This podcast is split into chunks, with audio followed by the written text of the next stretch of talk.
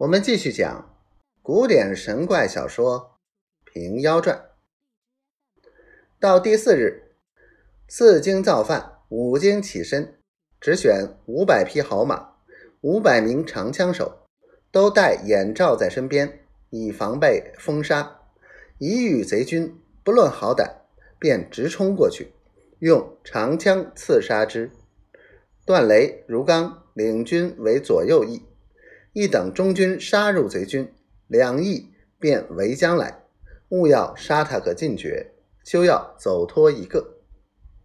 却说左处胜了一阵，王泽心下稍安，连日哨探，虽然不见动静，守城的也不敢懈怠。到第四日，报道官军又到，张鸾道：前日绝师建功。今番轮该贫道了。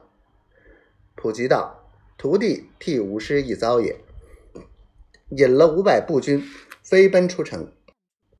你道普吉怎生模样？头挽双压髻，身穿绿锦袍，胸精美打结，横肉脸生毛，仗剑诸神服，扬声百兽嚎。郑州无运客。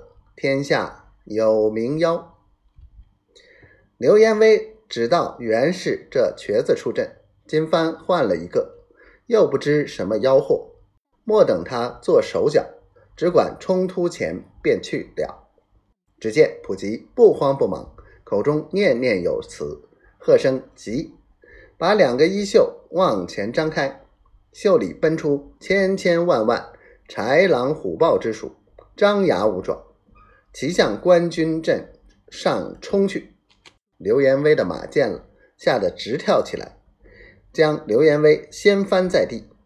普吉大踏步正待向前，却被左右两翼一起拢来急救上马。官军见了异兽，都抛戈弃鼓，各自逃生。